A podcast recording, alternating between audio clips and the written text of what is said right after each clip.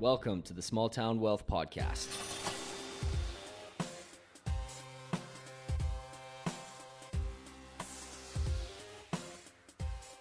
What's up, everybody? Welcome to the Small Town Wealth Podcast. This is our fourth episode. Today's guest is Dave Rothwell, also known as Super Dave in the martial arts world. Dave will bring some new perspectives to our podcast guests, fusing practical advice from both his training regimen and his business ventures in this field. Dave is the co-owner of Pacific Top Team in Vernon, B C. Pacific Top Team is a multi-location Brazilian jiu-jitsu organization founded in British Columbia. Dave has always remained a key part of this organization, largely because of his accomplishments in Brazilian jiu-jitsu and submission grappling. Dave has obtained various accolades along his journey. He is a recent Masters World Champion, a European Open gold and bronze medalist, and an American National silver and bronze medalist. He has been a black belt since two thousand seven and has been teaching since two thousand. He has fought the best of the best and has a wealth of wisdom to share as a result. Dave is a lifelong proponent of the Brazilian Jiu-Jitsu lifestyle. He believes that your ego can either guide you or destroy you, depending on how you harness it. His journey in combat sports has also given him many lessons in leadership and camaraderie, some of which he is happy to share with us today.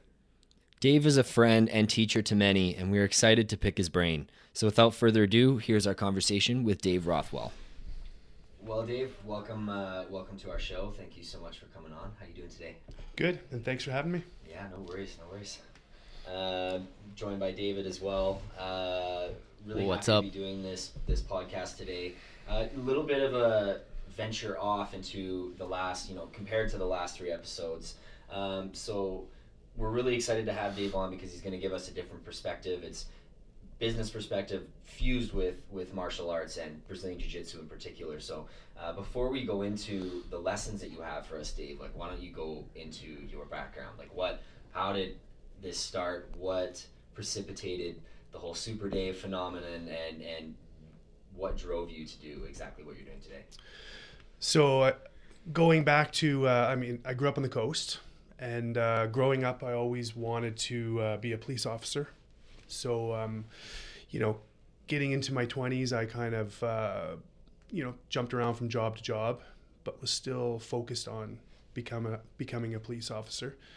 Um, so, uh, yeah, I um, I remember uh, in my early twenties uh, wanting to do, to do martial arts, I guess to supplement working towards being a police officer. And uh, so I tried a lot of different martial arts, and uh, probably about five or six different ones. And um, just none of them really, really grabbed me. So, uh, you know, there's a period there where I wasn't trying them. And uh, and then I saw this, uh, I heard, I saw a, gu- a guy named uh, Royce Gracie fight in one of the early Ultimate Fighting Championships. And uh, the thing that I liked to, that grabbed me was uh, he, he's a, ju- a jiu-jitsu black belt, but he, he basically defeated his opponents without, basically without real striking or kicking. And, you know, he's a one hundred sixty-five pound guy. And uh, right then and there, I knew that I wanted to do jiu-jitsu. But uh, the problem was there was no jiu-jitsu in B C at the time. So, uh, uh, you know, I've kind of skipped, skipped a little bit of, you know, uh, a little bit of, you know, growing up and stuff. But, you know, I, I to, to go back a little bit on that regard, I mean, typical kid, right? I played football, you know, had uh, four or five buddies I hung out with my whole life, grew up in Coquitlam. And um, so, you know, there's nothing really exciting there. Uh, Were you always this big?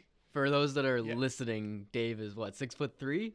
Four. Yeah, six four. Six four. Six four? two twenty Yeah. two twenty Okay, so were you always uh, one of, yeah. like a big kid, or did yeah, you just I was hit always, a spurt? I was always the big second, second or biggest kid out of the group of kids, and uh, you know, I never played sports until I was fifteen, and then my buddy Chris Jarl um, got me to start playing football, and uh, you know, I, I always liked the, the the technical part of any sport that I did watch, and. Uh, And then I started playing football, and uh, I couldn't catch a football worth worth a lick, and so they put me on the defensive line. So for the first for the first first year, I um, played uh, defensive lineman like I was a grunt. There's this basically the ball snapped and you run after the quarterback.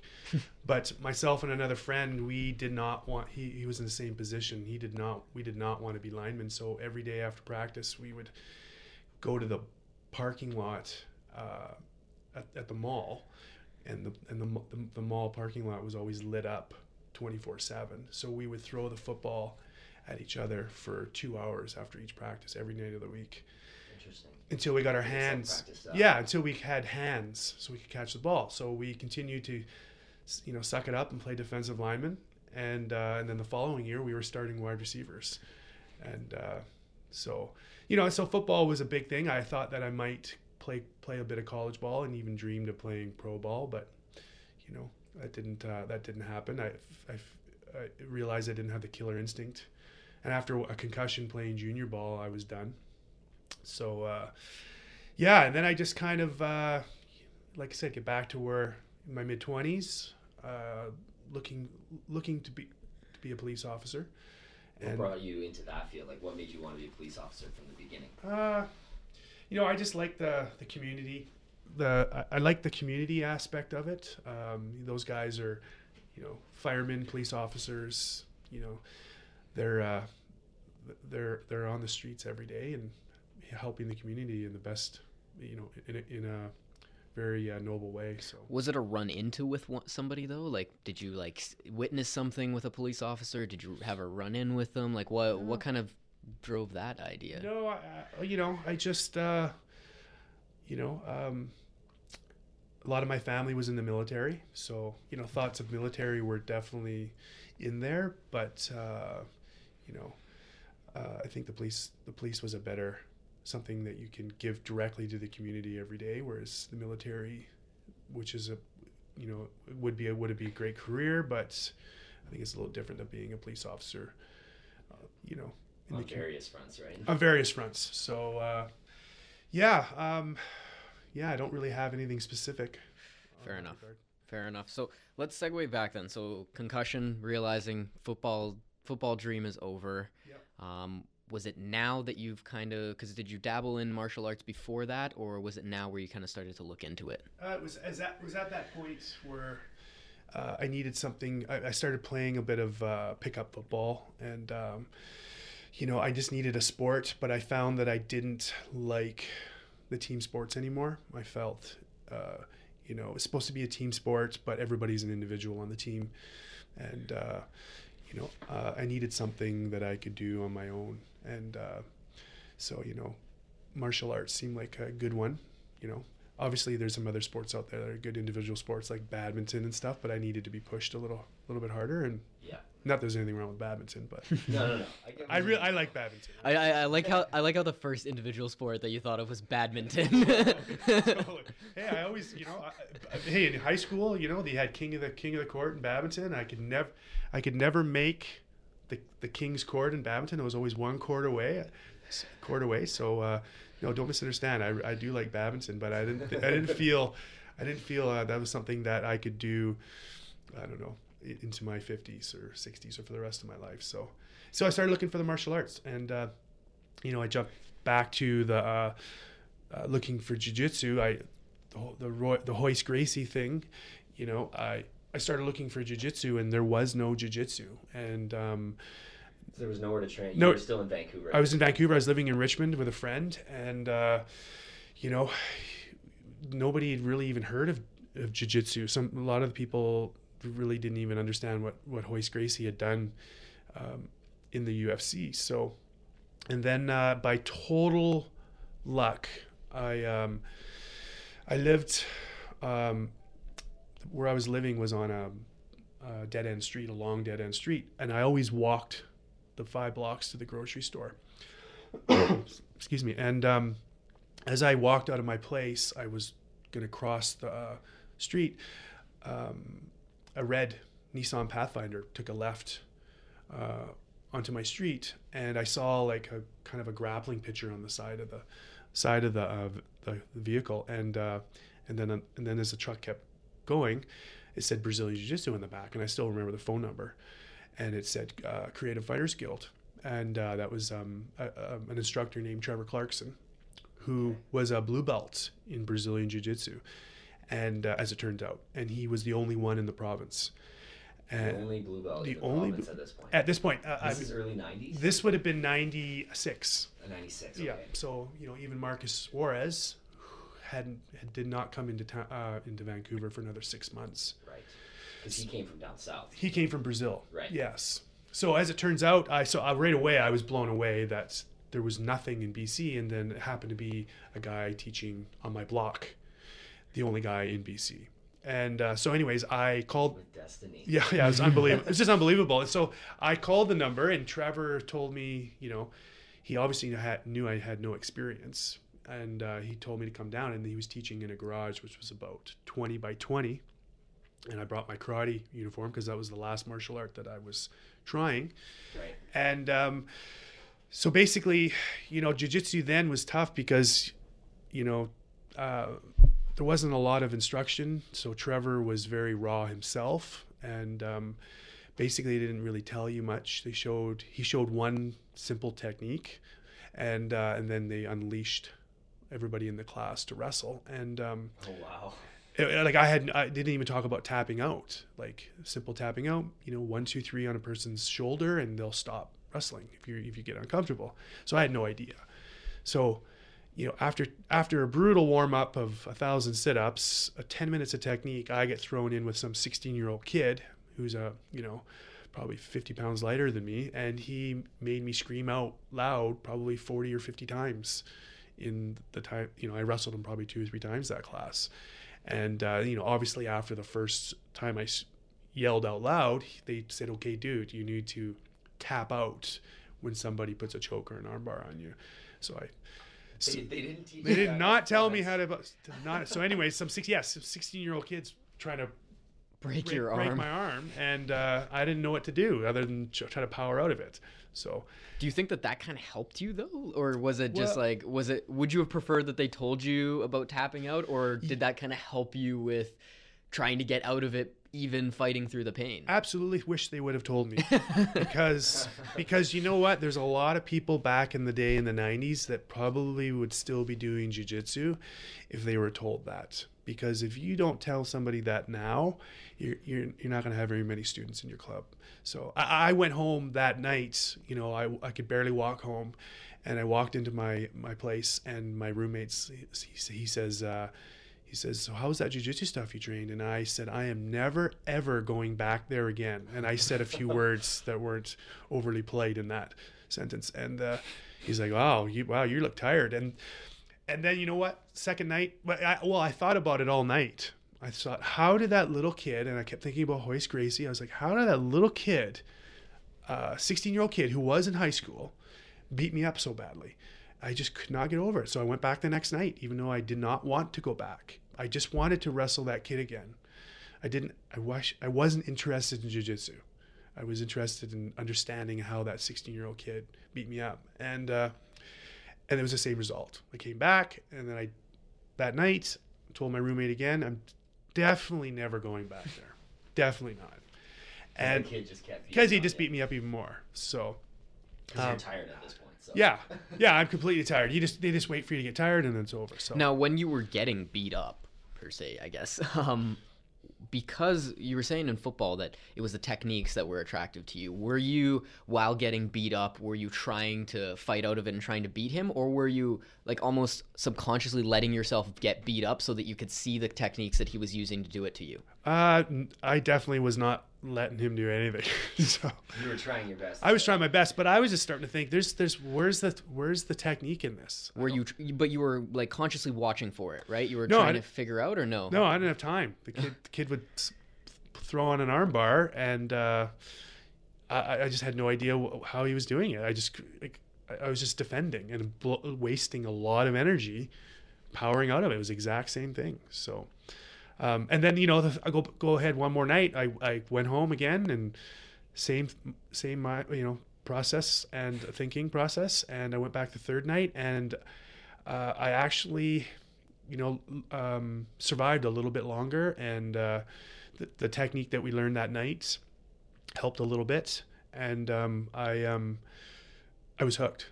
I was like, wow, that kid only tapped me out twenty-five times tonight instead of the forty-five times. So uh, that's how it starts. That's how it starts. And I saw big progress there. And uh, the technique that he showed was with, with was just really using the leverage for the smaller person, even though I was the bigger person. And uh, I, I had success with that one technique, scissor sweep. Shelby would know exactly what yeah. I'm talking about, even though I, I had the wrong grip and my hips were probably going the wrong way. But the scissor technique was there. Yeah, my hips were there. You know, I have to remember this, a sixteen-year-old kid I was wrestling. He, you know, he hadn't been doing jiu-jitsu much more than three or four months. Plus, there was a bunch of other guys in the class that were uh, had started right around the same time as me, a week before. You know, a couple guys started that same night.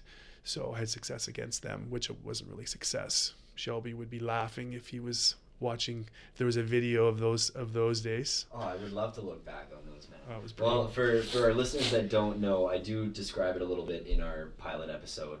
Um, I'm active in Brazilian Jiu-Jitsu as well. I, I train, I teach, and I train under Dave at Pacific Top Team here. And Uh, yeah, it would be pretty interesting because Dave's a little bit of a monster on the mat. So seeing him in his early days would be actually quite gratifying for me. Yes. Uh, it's inter interesting though, because that's actually how people tend to get hooked. It's that it's that struggle, and I think that has parallels with with life, because it's like, okay, I'm getting beat down over and over and over again, but somehow I'm attracted to it. Somehow this other guy knows what to do, and there's techniques to it. And I think that has parallels with life, because it's like, you can't just go through life blindly. You have to have some type of direction, or you have to have some type of technique to figure out what to do. And the thing with jiu-jitsu is that when you start, you're, you know, pretty much every single role, unless you're really competitive with somebody, is that you're either, the, they say you're either the hammer or the nail. Yeah. Well, for the first few months, you are the nail every single time. You're going in there, you're getting beat up. Uh, you're very sore at the end of every class, but there's something that hooks you. There's that there's there's beauty in that struggle that that really keeps you coming back, because you see, like, okay, well, if I put in my months and I put in my hours every single day and I just keep showing up, then the new guys start to show up three months after you, and you actually have someone to roll with. So that's interesting, actually. I became that sixteen-year-old kid when after three months. Because the, the handful of new guys showed up, and exactly what you said, Shelby. It's like, oh, new guys, I get to try this stuff. With you, people that don't know what they're doing. They have no idea yeah, what no, they're nothing. doing. Yeah. yeah, totally. Which can be hard to deal with as well, because, you know, they don't have that flow that they learn after a long period of time. So, and the other thing I looking back on it that made me think about it every night was this sixteen-year-old kid was doing it without punching or kicking. So, I mean, that's the one thing that's, you know, people don't realize is jiu-jitsu. People talk about jiu-jitsu and they're like, oh, you're doing that U F C stuff. You know, you're a, you're an M M A fighter. I'm like, no, I'm not an M M A fighter. I practice jiu-jitsu, Brazilian jiu-jitsu. And there's no punching or kicking. There's no, you know, grabbing person's ear or punch, you know, stabbing, poking them in the eye. No, it's, it's strictly, uh, you know, basically it's just straight up jiu-jitsu. So it's like wrestling, but with submission locks and yeah. or joint locks and submission holds and stuff like that. So when did you start um, kind of competing? Like, when did you start? Because you obviously got hooked. Yep. You kept training. Uh, how long did you stay with, with Trevor? I, I was with Trevor for, uh, uh, well, t t the competing thing um, started, um, I think it was after about seven months. There was the first tournament in Vancouver at B C I T. And it was called... Uh, where the same tournaments are run today. And um, so I competed right right away. It was about the seven or eight seven or eight month mark, and they had those tournaments basically every two or two or three of those a year. And um, and that's where I ended up getting the the Super Dave um, you know, nickname, because I went into the first tournament and I had I went in the open class, my division in the open class. I had ten fights and I submitted everybody, even though if Shelby, if you looked at the video, if there was video of those submissions, you would, Brett Cooper would be very proud of the of the of the submissions. But either way, I I submitted everybody, and um, so I the guy everybody started calling me Super Dave. So, and uh, and then I went into the next tournament around the year mark, and I got a lot of the guys that started with me. There's about five guys that started all right around the same time. They're all smaller guys. Uh, like, you know, one hundred forty pounds, one hundred fifty pounds. Tim Shears would have been one of the bigger guys, you know, right. Tim. Yeah. And um, and then our black belt was from Brazil. He lived in Arizona. Um, Trevor would bring up our black belt every six months and he would grade us and stuff. Right, because as a because Trevor's probably still only a blue belt or purple belt. Yeah, Tre belt. Trevor had just gotten his purple belt, I guess, at about the year mark. And you can't promote as a purple belt. Yeah, you can't correct? promote, yeah. Can we take a moment just to, like, go over the belts and then, like, how long it maybe takes to go through them? Yeah, so it's essentially white belt, blue belt, purple belt, brown belt, black belt, and it takes approx. There's deviations, but it's approximately two years in between each one. So okay. to get a black belt is sort of, it's about a ten to twelve year if you're training consistently. Yep. If you take, you know, years off, and because a lot, most people, myself included, have taken a year off, something like that, either with injuries or life happens, and then you come back. So my journey has been probably eight years now, and I'm still only a purple belt. So hopefully in the next three to four years, I'll have my black belt. So that'll be twelve years. Yep. So it's not. Uh, and nothing against karate or taekwondo or any sports like that. However, you know, those ones are a little bit, not easier, but a shorter time period to get the black belt. Jiu-jitsu is really a consistency game, and you got to show up. You got to put in the hours. Who decides whether you go up in a belt? Are you graded by somebody else? Or uh, well, I mean, you, it, there's still there there's still the old school mentality with jiu-jitsu, and uh, um, you know, where you got to win a world championship to get a belt, uh, especially the black belt. Um, you know, and I, I was definitely all, I, I didn't mind that. I didn't mind that way of looking at it for the first maybe five or six, seven years of my jiu-jitsu. But, you know, I think that, uh, I think everybody should get their belt. I think everybody goes at a different pace. And we have guys at our club here in Vernon that train twice a week, and we have guys that train five, six times a week. But I still think if that person, you know, um, does their two times a week, they should get their belt within a reasonable amount of time. You're right. Like we have a we have a guy that's never done any sports. He started doing jiu-jitsu at forty-five, Ifkar, yeah. and um, you know he he you know he took two years to get his blue belt, and um, he's never going to compete. So uh, it's just not an interest to him. It's not an interest to him. He uses it for other things, right? Yeah. It's It's boosted his confidence. Is it's boosted his confidence huge, hugely, and uh, you know, whereas twenty years ago they would, you know, they just don't give belts to guys unless they're winning matches and tournaments. So I really like. I think everybody, you know. Do you have the power to give people belts? Yes. Okay. Yeah, so yeah, you. Totally. So basically, it's almost like you're. Uh, what do you call it? Like a sensei, or what do you call it? In, in jiu-jitsu, they seem to call them professors. Okay. I, I prefer coach or okay. just Dave. So your coach basically then. Uh, dictates whether you get the belt. Yeah. Is there He's like constantly a... watching over us essentially? Okay. Yeah. Is there so when go let's go back to your story then in your specific situation. What was your ability to move up? Was it from Trevor or was it from that from his instructor? For that instructor that yeah. was coming from Arizona. Yes. Okay. Yeah. So he came up he came up that second tournament and uh, and then all the guys including Tim and um, we all competed and I ended up pulling off the same thing again. I had a couple gold medals and won most I won all my fights, but um, not all by submission that time. But but all the other guys that I started with, who were all like a lot smaller than me, they all got bronze medals and a silver medal. I think Tim got a silver medal that tournament, and uh, um, some you know our instructor, who uh, Wellington Diaz, uh, he um, at the end of the night at the end of the night we all go back to Trevor's house and they. Um, they decided to do some promotions, and so they, okay, you know, Paul got a bronze medal, and you know, get Paul, you know, good job today, you know, you got a bronze medal, and we'll give you your blue belt, and then similar thing with Pat and Tim, and you know, silver medal, good job, you know, and then another bronze medal, good job, blue belt. So it was like five, all the guys I started with, all got their blue belts that that second tournament, and then they're oh, Super Dave, good job today, two gold medals, but you're a big guy. Well, I'll give you one stripe on your white belt. Oh man! So, and you know what? I was wow. really happy with that. You know, I, I, I didn't, that didn't bother me. I, I you know, I, when I got that stripe on my belt, when I tied up my belt, my gi in my belt, and threw it over my shoulder, I made sure everybody could see my one stripe. And, and it took me another uh, two years before I got my blue belt, and all those other guys were getting purple belts. And uh, that was that technique thing, right? You know, yeah. But I was the bigger guy in the club, so I only won because I was big. They said, but.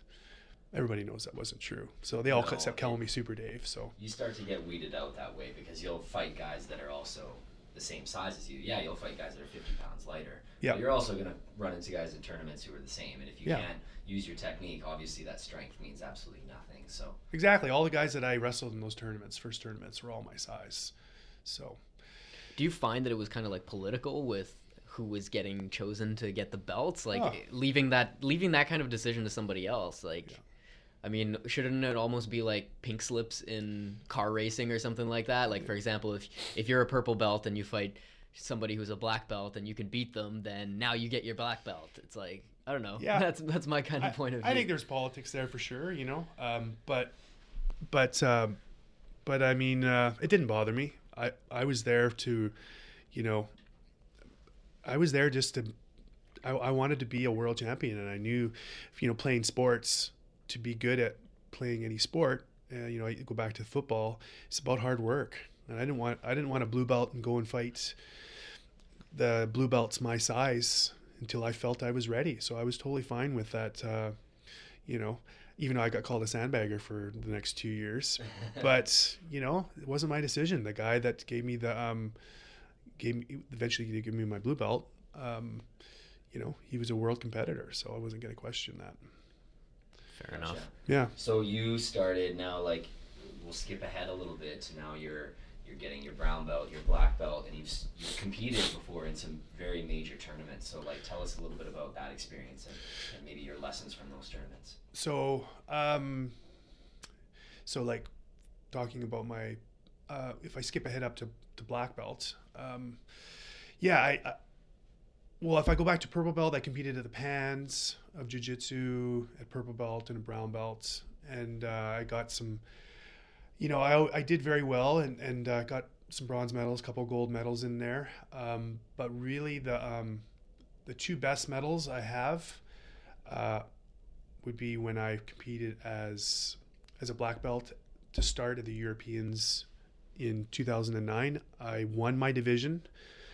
Uh, which was a nice, was a nice medal for sure. But when I went in the open class, um, in the semifinal, I wrestled a world champion named for Fabio Gurgel, who, who was a world champion in ninety-six and ninety-seven, the year I started jiu-jitsu. So he was in that. So he would have been in his prime then, back, you know, his early twenties or mid twenties, I guess, same age as me, but he was a black belt. So I, I wrestled him in the, uh, in the semifinal and, um, lost to him.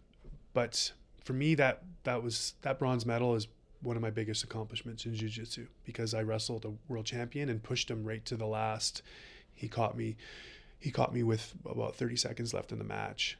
And, uh, so for me, that was, you know, very similar to another medal in two thousand eleven, Uh, at the American Nationals. I had finished um, uh, a bronze in my division, in my weight class, and then I went in the open class and I fought Sab uh, Saulo Ribeiro, who was a world champion at the same time Fabio Gurgel was, and he um, that was in the semifinal. And uh, the big thing about that was was uh, what wasn't even the bronze medal. It was the simple fact that I lasted the longest that day against a world champion, who you know.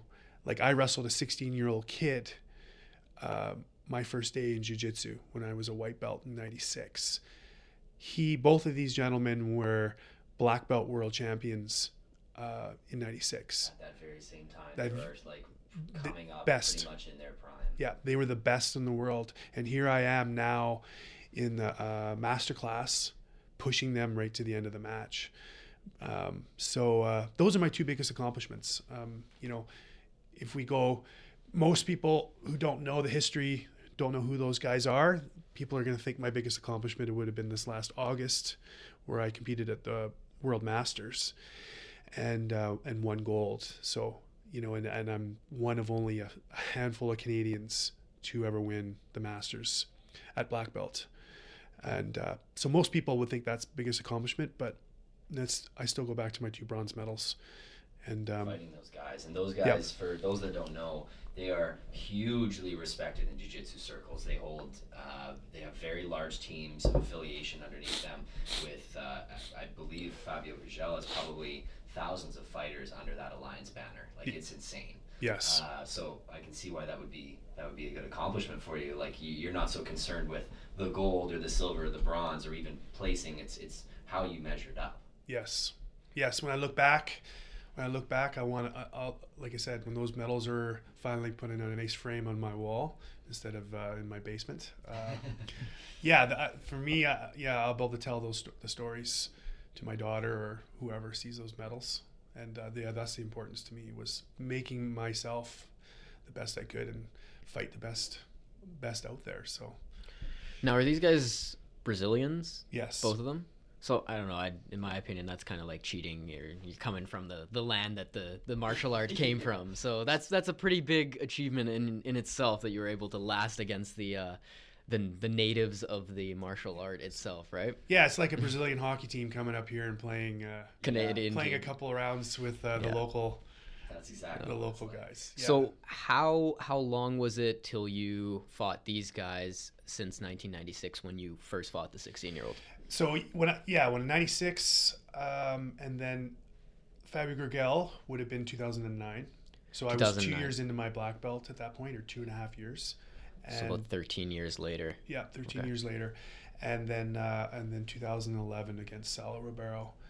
So uh, yeah, another. Uh, You know, it's fifteen years later, sixteen years later. That's phenomenal. I just want to point out how like cool I find it that we've got, in a small town like Vernon, we've yeah. got a world champion uh, black belt who has his own jiu-jitsu studio. That's phenomenal. I yeah. mean, I think that's really cool to have, even to be in in your presence right now. Well, it's unbelievable.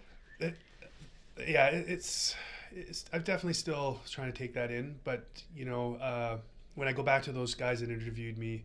About uh, those guys that interviewed interviewed me about, you know, what my goal was and to win a world championship, and they kind of laughed because the whole Canada thing, you know, go up and play hockey and how are you going to do it there? But really, I did it with, you know, teammates like Shelby, who I get to train with. And, you know, Shelby te teaches the day classes, but he does come into the night classes. But it was the rounds with my teammates in Vernon that got me that championship. And um, you know. Um, Yeah, what, what more can I say other than thanking, you know, I've thanked everybody. Like I said, I didn't wrestle black belts every day. Um, I hardly wrestled any black belts in the last six months. Or since I moved up here, it's been a lot less than when I was on the coast. So, yeah, it can be done. Just, you just got to do it right. Well, and that's the interesting part, is that it's kind of like it gave, it gave you an opportunity.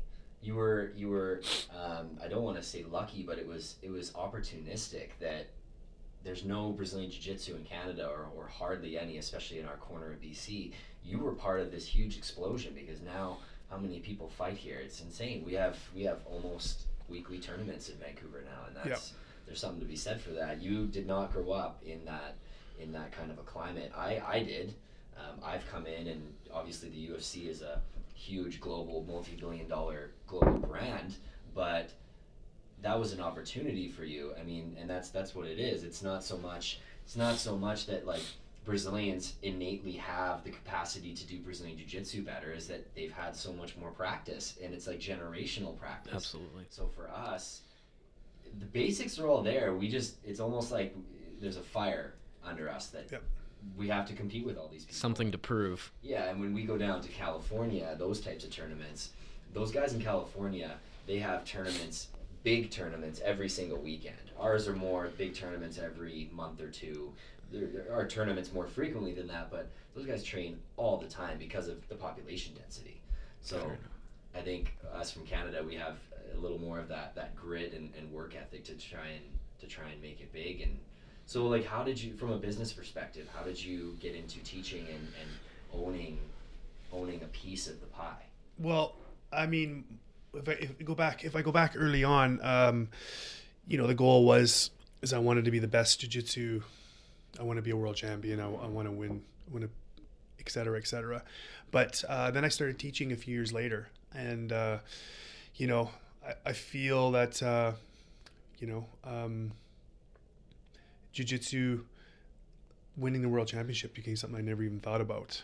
Um, I did go to competitions and stuff, but they were. Most of the time, you know, my, my mentality to go down there and compete at the Pans, whether I was at purple belt or brown belt or black belts, the Europeans, was just, oh, it's just, it's just a couple of matches. I was, ne I never got overly nervous. I just, they're just a couple of matches that are going to last a couple minutes, but it's the jiu-jitsu every day at home, at the home club in Vancouver. And then when I moved up here, that's where I'm enjoying my jiu-jitsu the most. And, uh, and uh, so the focus became teaching, and um, you know, I really feel it. You know, it's uh, you know, my biggest accomplishment. Thinking about it was giving back to the community that way. You know, boosting kids' confidence, adults' confidence, you know, women's confidence, adults in general. Um, just felt like making people better. Um, Whether, you know, it's the ten-year-old kids that you're boosting their confidence. You, if you boost their confidence and they can just get through, not trying to make them a world champion, but just make it so they can get through school better. And the better they get through school, the better they're going to be for our community and the job they take, or, uh, you know, from there. So that's really what I, and my, my focus has been for quite a long time. You know, when I first started teaching, I didn't get that. But when you get feedback from, you know, parents and how their kids' grades have gone up, and um, you know, uh, we have one, we have one uh, a principal, uh, local here in town. His two boys do jiu-jitsu. He, you know, obviously he gets to deal with a variety of different kids in his school all the time, and he's recommended many parents bring their kids. And I just get nothing but, we get nothing but great feedback on how the kids are improving. You know, um, just because of the confidence we're um uh giving them. So yeah, yeah, that's excellent. Yeah, that's excellent. So you started out, what brought you initially from the coast to the valley here? Yeah, uh well, I always, you know, uh growing up on the coast and seeing the city, you know, I lived kind of as as a young adult, I lived all around uh, the lower mainland, and seeing the city grow and just becoming so uh you know, crowded. Uh, I'd always wanted to live uh, in the interior, you know, uh, near the lakes and the mountains. But, um, but as the, uh, yeah, I just knew that uh, eventually I would move up to the interior somehow.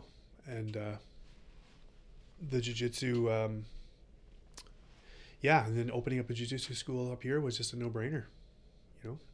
And then that eventually, you had a business venture before, yep. And then you've now moved on to Pacific Top Team. Yeah. So did you start Pacific Top Team? Was that sort of your baby, or how did that begin? Uh, because it's it's there's a lot of organizations, yep. um, such as ours, but ours is really one of the bigger ones in B C, yep. That has so many clubs in it. So how, yep. Did that start, and how did you become a part of it? Uh, yeah, well, I mean, Pacific Top Team is actually one of the biggest non-Brazilian uh, team affiliated teams in the world. We don't, we're not affiliated directly under uh, one of the big teams like Alliance and Gracie Baja. So we were all, uh, there's about seven or eight instructors who own Pacific Top Team schools around the province. And um, and then there's one in Corona, California. And uh, um, basically we were all part of another team at one point. And uh, we all decided to, um, these guys are all, I, these are all the guys I started with too, for right. The most part, or started three or four year, five years after me, but they were always, they were my good friends. So when we left the other team, um, uh, all, uh, basically two, two of the schools left the team. And then when we basically announced to those other schools that we were leaving, they all said, well, we're going to come with you. And then we talked about what we could do and should we find a new affiliation. And we just decided that we didn't want that. So we created Pacific Top Team. So basically we have about, I think it's nine guys who are legacy members of Pacific Top Team. So, uh, you know, um, the teams can still run their schools the way they want, but uh, we're not competition based. We're just, um, you know, everybody likes, you know, everybody likes to just, uh, you know, that simple message of jiu-jitsu for everybody.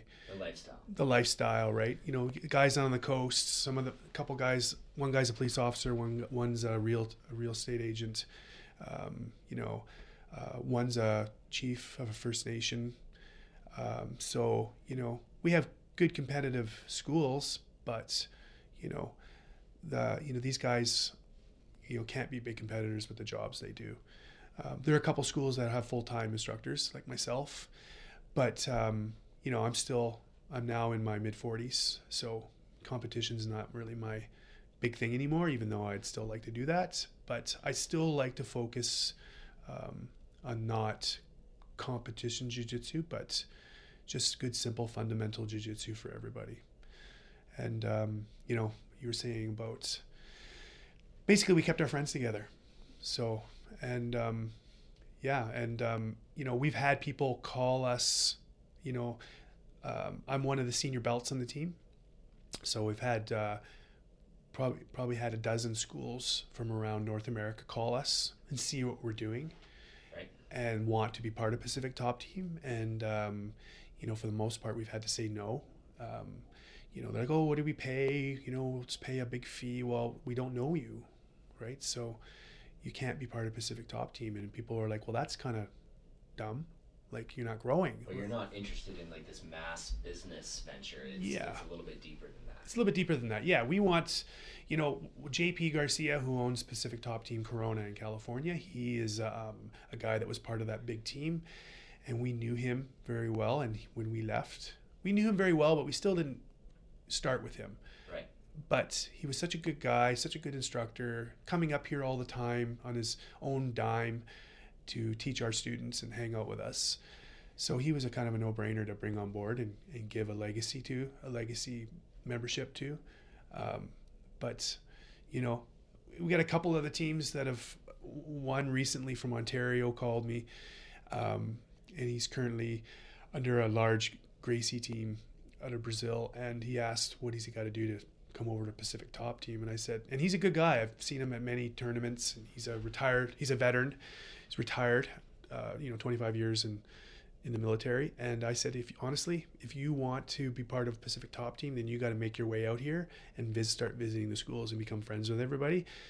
And then we can, we, we can chat. Then we can chat. But until everybody knows you, I mean, yeah, you and I are know each other well, but just because it's me doesn't mean anything. So those nine guys who are the original members of Pacific Top Team, they all have an equal vote. So we don't have a, we have senior belts, but we don't have um, a, a, somebody who we has the, uh, the the the end say. You know, like some of the other teams, their word is, you know, is uh, the final word. So someone to walk me through the whole process. I'm very curious as all the different components, because there's obviously there's a business component, there's a competition component, mm-hmm. there's the sport component, and now that I'm hearing almost like a, a family kind of component to the whole uh, the whole practice of jiu-jitsu. So let's say I myself, biggest wimp on earth, never done any fighting or martial arts or anything in my life, um, very good at diving and soccer, pretending that I'm injured. What? How would I start? How would I start if I wanted to get into jiu-jitsu? Where are the components? Are there different gyms that I would go to? Um, are there bigger ones that have brand associated? And why would one be better than another one to start? Yeah. Well, I, I mean, uh, you're talking about how, where would you start with, with our schools, or would you start at any school? Is that where you're... Honestly, just like any school, where would I start into jiu-jitsu? Because I'm hearing there's big brands associated with the Brazilians. Yeah. Yeah. Why are those that big of a brand? Is it because those guys have been successful in jiu-jitsu, yeah. jiu-jitsu and they've built a following that yeah. are using their brand to teach other kids? Yeah. Yeah, I mean, uh, how would you start? I mean, yeah, I mean, some of those teams were, you know, like the Alliance team, they're one of the most successful um, com- competition teams in the world. But, you know... Uh, they've got hundreds and hundreds, if not a thousand schools around the world. So. And how long have they been around for? Yeah. I mean, some of those schools have been around for twenty years, thirty years, yeah. going back to Brazil. And some of those schools, uh, you know, you, you know, maybe not the Alliance team specifically, but you know, you can call up one of these big schools and become part of their affiliation with a franchise fee. And, uh, you know, you, you don't know who they are. Right. So, um, so it's less of a family component in that. Yeah, in it's that a business. It's a business. I mean, they have okay. a lot of those big teams. They have a great family, the great family feel and stuff, but they've got gotten too big. Where, like you said, you can't monitor your your uh, franchises. You know, that's that's that's a really interesting point, because then that puts it into the business perspective of starting to compare it to just other franchises in general. I mean, yeah. you have the franchises uh, like we were talking about in, in another podcast with Jaron, where they basically they're very strict with who they bring on as franchise yeah. owners. Yeah, they're very strict, they, and that sounds like what Pacific Top Team does. Yeah. You guys are very yeah. strict with who you bring on. We are. I mean, there's nothing wrong with franchising out. Um, many different businesses, like you take a Subway, for example. You know, obviously you got to do your back background check on the franchise, the possible franchise owner. You know, if he passes those background checks and make, you know, blah blah blah, you can get a franchise. But you know, there's not that s- same responsibility with your customers as there is having, you know, kids on your mats and being trusted with kids and adults on your mats every day. You know, Subway, you go in, you're separated from, you know, for the most part, you're separated from, you know, the, the from the employees. They make your sandwich and out you go. So, you know, you don't have that. You can, somebody, if I owned, if I owned Subway and anybody called up and as long as they pass or whatever, you can have a franchise. But for me, if you're teaching kids and, you know, in the scenario where you're left alone, you know, you get, we want people that we know are going to be professional. And, um, you know, you know, we, the, the nine guys in Pacific Top Team, we've known them, we've known each other for a long time. And, uh, so yeah, we won't, we won't bring in, if you want to be part of Pacific Top Team, you've got to get to know everybody. We're just not giving you, you can't use the name. So, so it's a, it's, it's more of a strict selection process when bringing people on, or, or starting to expand, because you realize the importance of brand and how yeah. it's associated with, anytime you walk into any of the doors of Pacific Top Team, you need to feel that positive same feel yeah. of, of family, of connection. It's, it's, it's not that I'd even call it a strict, it's just that we don't, we don't, we're just not looking to expand. Everybody gets to run their business. I can open up another Pacific Top Team anywhere I want, anytime I want. Um, you know, and, uh, but, but we're not looking to expand. It's not going to benefit us a, a, the way that, um, that we want it to. I mean, some of these other big teams, you get, you know, horrible stories in a variety of sports, um, you know, not just martial arts, of people having bad instructors. We're just, you know, this is not going to happen with us. So it's not that we're being strict. We're just, it's just common sense. You know, it's responsibility with this type of business that, you know, um, we just don't give out franchises, that, not for any amount of money, right? And that's come from experience too. You've you've been involved with a bigger team in the past, and you know, sometimes obviously you're going to hear about things like that happening. Yeah. These big teams, and maybe an instructor not having the greatest of, you know, they haven't done the best due diligence process, and having to deal with the fallout from those types of things can actually really hurt your reputation. So you're you're more interested in preserving your reputation than you are yeah. with rapid expansion, correct? Yes, exactly. Exactly. And th- that's that's a huge and major component. So now let's go back, because I'm still curious from your, your teaching perspective. Now let's go back to Wimpy Dave. He's walked into Pacific Top Team. He's just joined. And um, what do I have to do now to start to compete? Is it just like my coach, my professor will think that I'm ready, and then you sign up to these uh, to these tournaments? Or and are these tournaments open to anybody, or do you have to be a part of a, a club or a team to join these? Yeah, well, I mean, when you first start, the first thing you're going to do uh, is do an intro, an intro class, and just kind of sh- show you the basics. You're not going to jump in and start wrestling hard right away. Not like when you started. Yeah, right? No, you're not. You're not even gonna. For the most part, you're not even going to wrestle for the first couple of weeks, unless you're in a, in a smaller class, uh, in an environment that the instructor can watch over you and wrestle with you um, himself. You know. Um, so uh, yeah, I mean, we want to bring people along slowly, because you get all types of people that are walking in there. They're wondering what they're, you know, it's hard enough to walk through the door. Hard enough to walk through the door, but um, you know, you know, this is jiu-jitsu and wrestling, and they're like, I don't know, you know, it's hard to get them to stay. So an intro class is very important. So we're not even thinking competition. when you when you first start. So if you you know that's something that uh, for me, I, I I I don't think competition. A lot of instructors want you to compete to get your next belt. I don't think that's a big part a big part of it. I don't think it should be a part of it if, if the person doesn't want to, because a lot of people have to, you know, whether they work in an office during the day or they work on a truck, driving a truck, they have to, um, you know, maintain, you know, put get their jiu-jitsu to a level. That, that's they they have to. Um, where was my train of thought on that? They have to get it to a point where they're comfortable with, where they wanted it to go. Yeah, Not totally, everybody totally, wants to compete, totally. right? People, yeah, my, yeah. People, they still have to do their regular thing, eight hours a day. They have their kids, they have their wife, they have their parents. Fitting a competition in there. Oh wow, I'd really like to get a black belt in jiu-jitsu, but I have four kids. I have family vacations. I have to go to my parents every two weeks. And this guy's telling me that I need to compete before I get my blue belt. You know, I've been doing jiu-jitsu for two years and I'm not going to get my blue belt. Oh, I don't have time to compete. Yeah. Well, I want to get better and progress, but that's, you know, I, you know, people don't want to, not everybody wants to do that.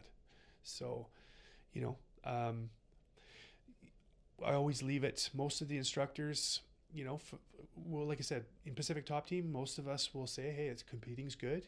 And um, we won't put any pressure on you to do it. And if you want to do it, bonus. Yeah, lots of people in Pacific Top Team do compete. Yeah. There's plenty of people at the local tournaments that will do it.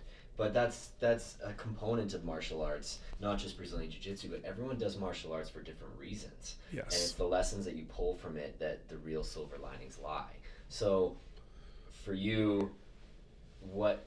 what kind of distinguishes someone that wants to compete over someone who doesn't, and are there advantages there? If even if someone's just wanting to challenge themselves, like, are there ever situations where you're like, I think this might be good for this person, so I, I might run it by them to see if they do want to compete, or do you just let them come to you and, and have that happen?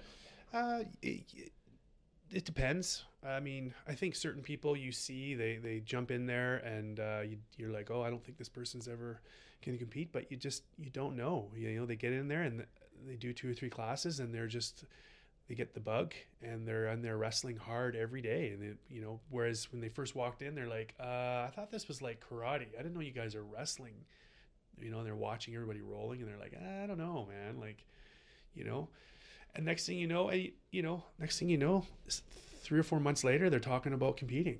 So if you just provide that environment, make it easy for them to get in there, have partners, training partners that make it easy for them, and they don't feel like they're being fed to the wolves when they get into an advanced class and there's lots of there's thirty-five, forty minutes of wrestling in a class. You know, make it easy on and make, you know, like, oh, I'm going to wrestle this black belt or brown belt or purple belt. Oh man, I'm going to get totally beaten up. And then they start wrestling them, and the next thing you know, they're not getting beaten up. They're, they're, you know, having a nice little ro flow roll, and the, the purple belt's playing with them, you know, so that boosts, that, that makes it, e makes it easy for people. Next thing you know, those people who would never would have considered competing are now competing and asking about it. So, yeah. So, and I'll bring it up too. Um, especially when you see somebody, you know, you never thought would compete, and then six months in they're rolling all the time. And then you bring it up with them, like, oh, you think I should? I was like, yeah, why not? You know, why not go go wrestle against somebody in a tournament that you've n you have no idea what they're going to do. It's a challenging environment. It's man. a challenging it really environment. is. Yeah. yeah. Yeah. So you and you'll coach people towards that, and you've mentioned to me pre like previously that you have really taken to the instruction aspect of everything. Teaching has become a passion for you. Yeah. So this is not just about jiu-jitsu and passing on jiu-jitsu, but teaching in general. So yeah. How did that, when did that really start? When did that bug come into your head where it's like, okay, I'm not just in this because I love jiu-jitsu. I really love to teach people and pass on knowledge. Yeah. Yeah. Um, yeah, I guess, I guess one of the big, big ones was, uh, you know, I, I, I've kind of realized that for a long time, ten years ish. But one of the big ones was, is I was teaching in Chilliwack twelve years ago ish. And one of the kids, uh, one of the kids who was about six or seven at the time, he uh, he's now a purple belt, eighteen, nineteen year old purple, nineteen year old purple belt. Uh, Harley's young son, Brandon Chappelle. Gotcha. Brandon Chappelle, yeah. And he now is one of the best purple belts in the province. And he's just, you know, for me, I was just just looking back and going, man, that kid started with me. I gave him his first couple of belts, and now he's, you know, I don't want to wrestle him. So I think he fought my brother, actually. I think he fought yeah. Kale at one of the local tournaments here. So I, I saw him. He's a monster. He's a monster. He's yeah. a monster. And then, you know, and then the, to, to see that, you know, uh, you know, he, to see now that he's doing so well in his community. I mean, his dad is the chief, uh, chief of one of the First Nations down there. And, um, you know, he's out, uh, he's doing uh, rowing and canoeing in the community, and he's winning national championships, finished second, even when he was sixteen and seventeen. And uh, he runs that club for his dad. And, uh, you know, um, whereas, you know, even with as good a dad he has in, in his dad, Harley, you know, he could have, could have went down that different, the wrong path in school. And this has just kept him, helped keep him on that straight and narrow. And now he's a great kid who I don't want to wrestle ever again. Never.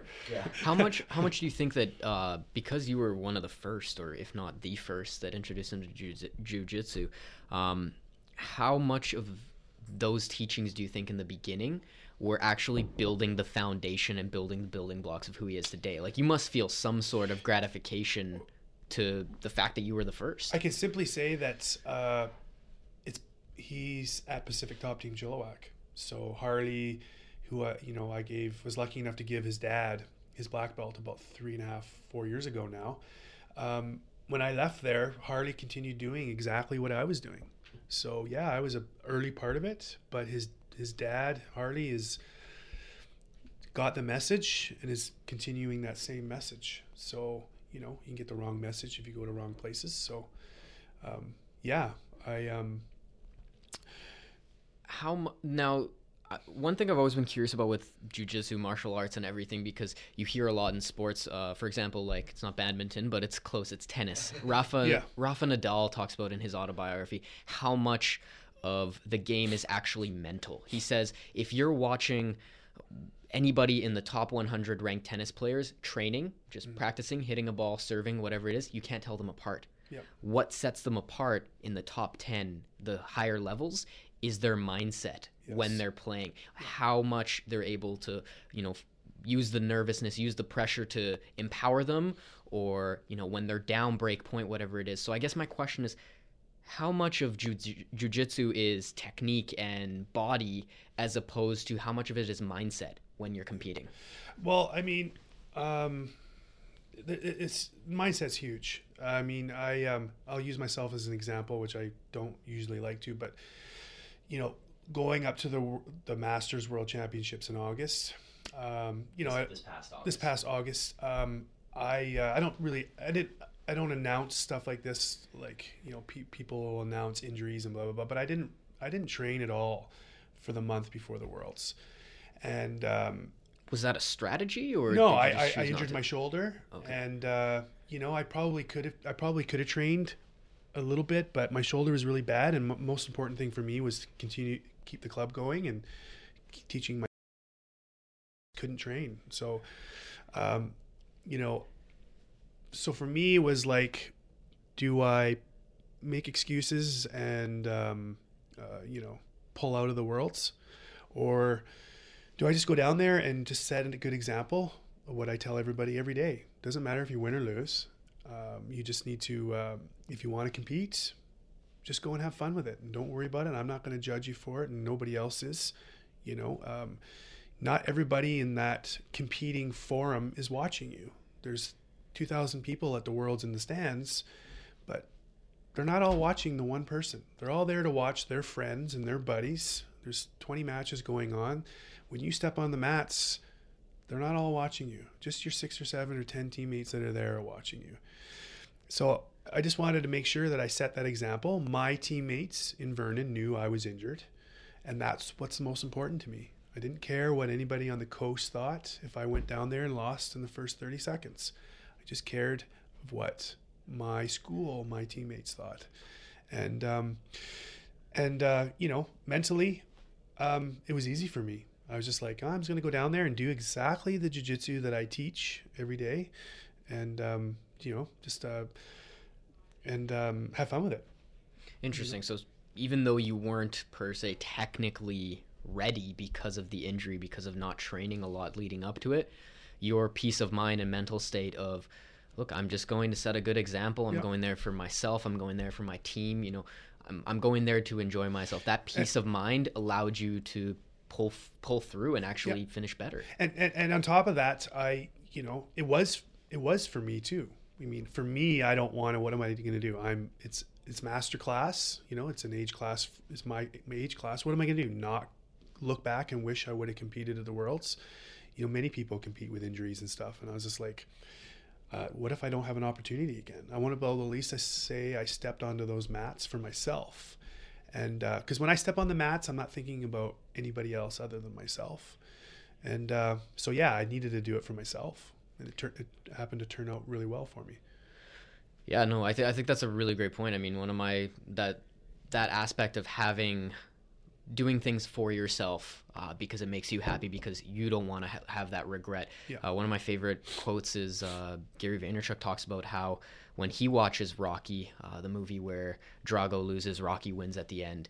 Drago in Russian says, I did this for me, I did this for me, yeah. not for anybody else. Yeah. Right. And that's that's a huge thing. He lost, yet he still was claiming, you know, I, I did it for myself. This yeah. is this is for me. I have no regrets. I left it all out there.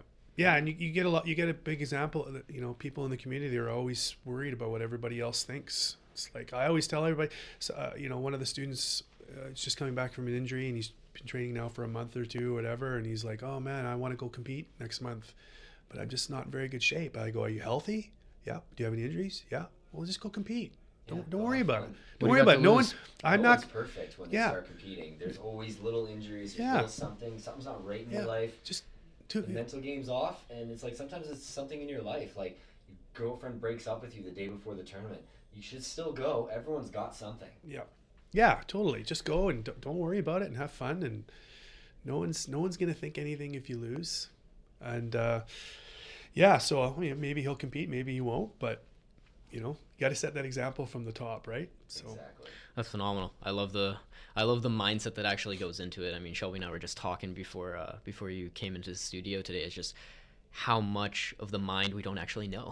It's yeah. unbelievable. We yeah. barely use any of it, yet it's such an important, powerful tool yeah. that if we could learn to tap more into it, and I think we are as as we're evolving as a society, we're learning to tap more into it. But it's it's just so in depth how much there is about the mind. Yeah. I want to delve a little bit into the individual aspect, because this is a reason, largely a reason why I got into martial arts, because yeah, I played a lot of team sports growing up as well. I was in hockey, I played soccer.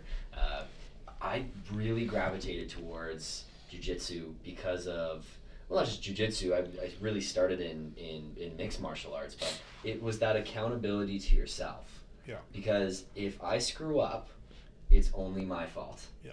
I can't go out there and be like, okay, I lost. It was this person's fault, because, you know, in hockey, you can be like, the last, if you're on defense, they're coming down, they'll deke around you, and then they'll shoot on the goalie and they'll score, and then you still have that thing in the back of your mind that's like, oh, it's the goalie's fault. Yeah. But when you lose in a, in some type of sport, uh, whether it be tennis or badminton or jiu-jitsu or mixed martial arts, whatever it happens to be, it's only your fault. Yeah. So is that is that sort of where... where you went, like you, it's like you needed something to challenge your ego yeah. right from the beginning. Yeah, uh, yeah, yeah. That's that's a good that's a good question. Um, yeah, that's a good one. um, yeah, I mean, losing in in in individual sport and losing in a team sport. I mean, when you lose in the team sport, yes, you can blame it on the other guy. But the problem is, is you can't correct that other guy. You can't work on his problems, is what he needs to work on when he goes home, right? You lose your jiu-jitsu match, you can go home and think about it and correct it before you even step onto the mats again. So, yeah, that, I mean, to expand on that, um, yeah, um, I think having a good team environment um, away from competition is important.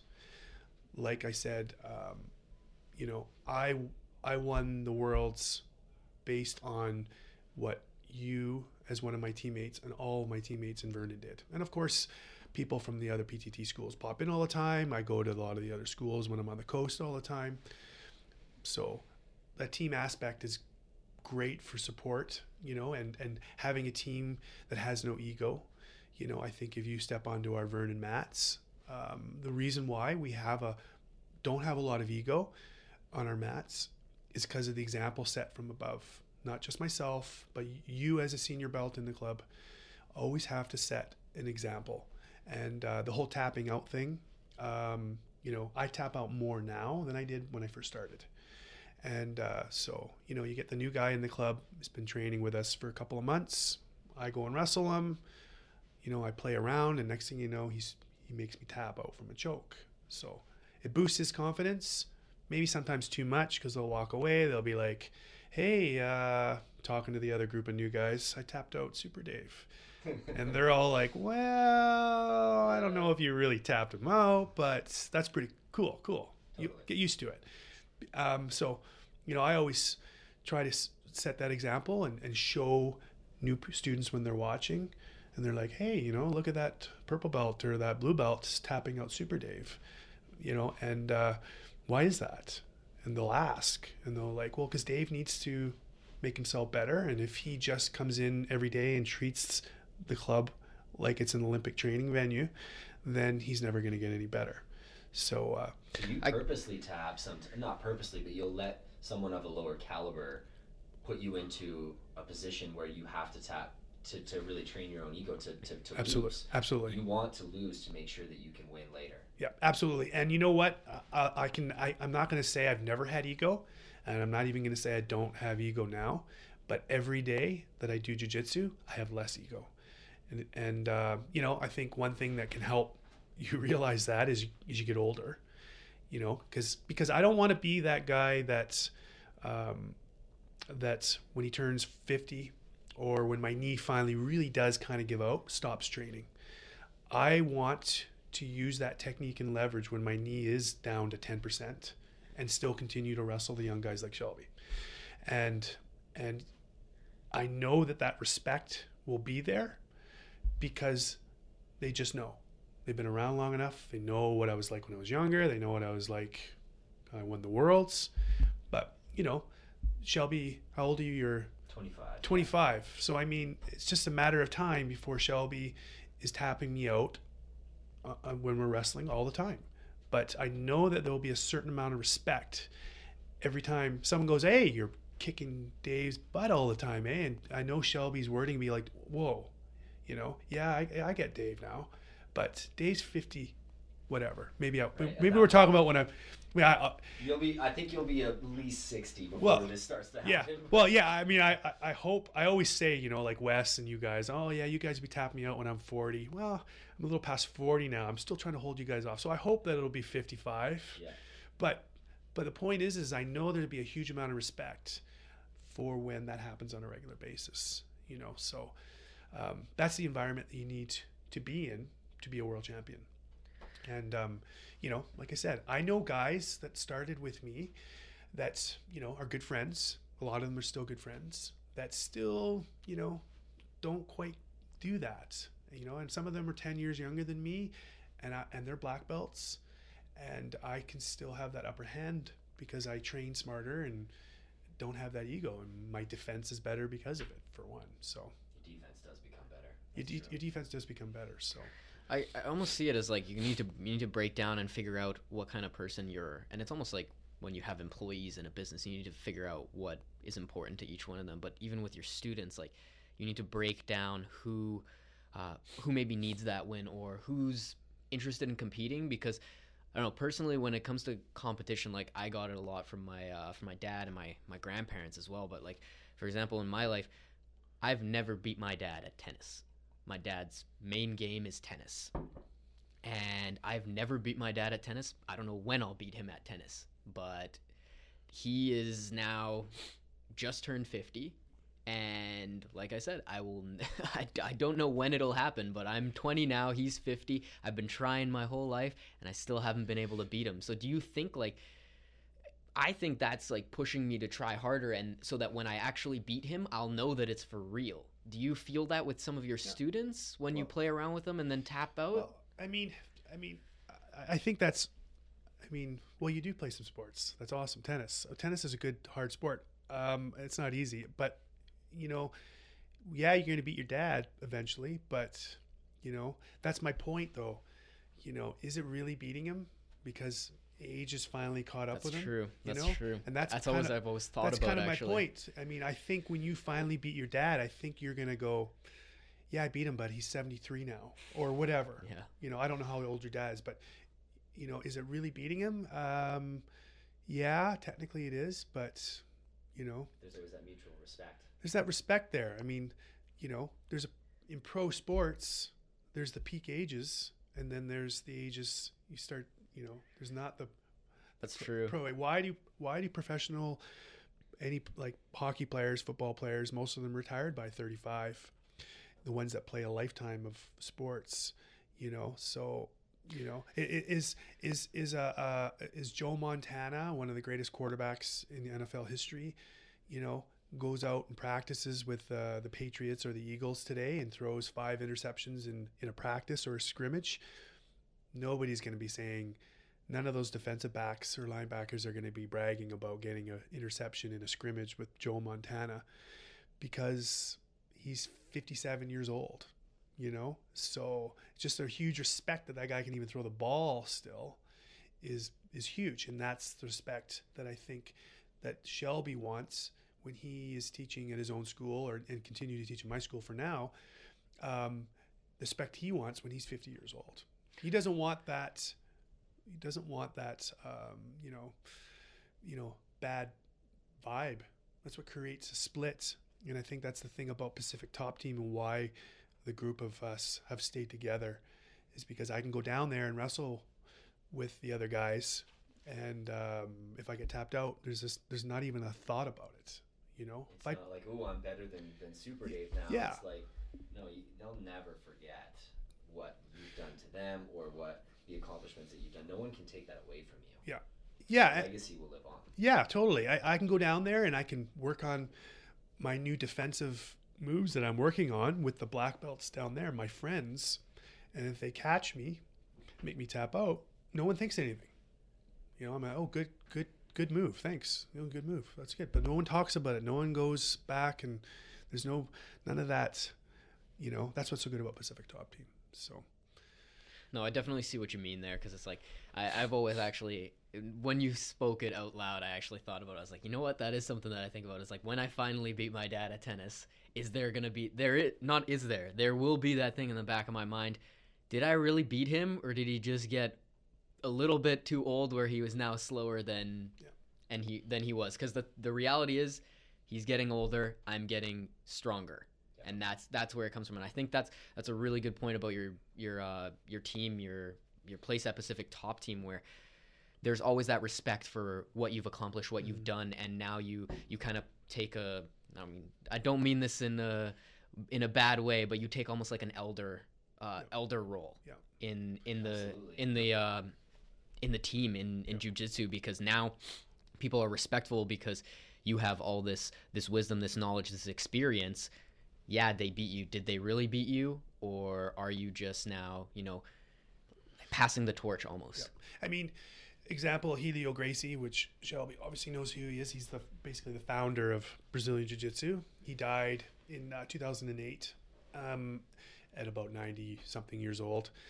And um, I was we were at the Europeans at the time, and it was announced that he passed away. And then I started hearing stories all day long about stories of Helio Gracie. And I think this is one of the things that really helped me as well. I can give many examples, but this is a great one.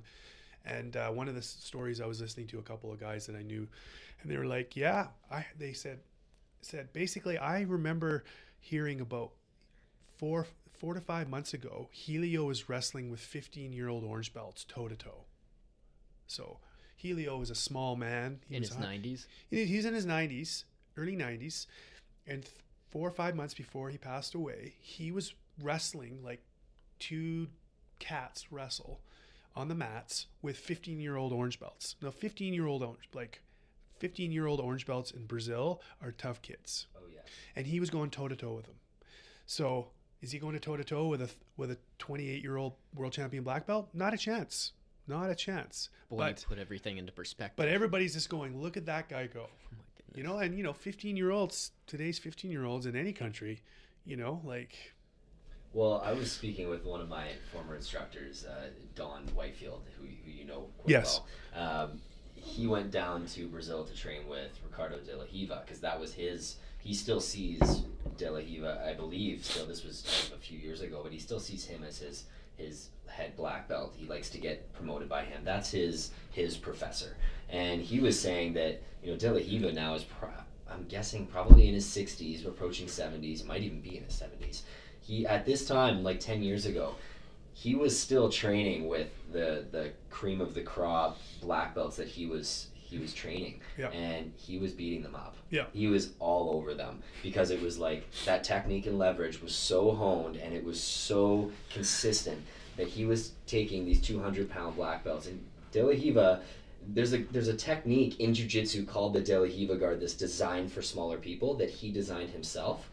He is so good at it that he can take these two hundred pound monsters and make them look weak. Yeah. And that is something to behold. When you yeah. see someone that's one hundred fifty pounds absolutely manhandling someone that's two hundred twenty pounds, that's when you know something is working. Yeah. And that's what I think jiu-jitsu does. And I think there's something to be said for the technique that it brings you, because you can apply that to anything that you do. You, you don't need to brute force your way through life. It yeah. needs to be done with a little bit of finesse, and it needs to be done with a little bit of a system.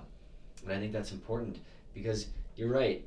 And you're right, Joe Montana, like the top quarterback in history, no one's going to think that. The same way as for me in real estate, if I end up getting more sales than some of these big dogs in here that, you know, they're doing hundreds of transactions a year.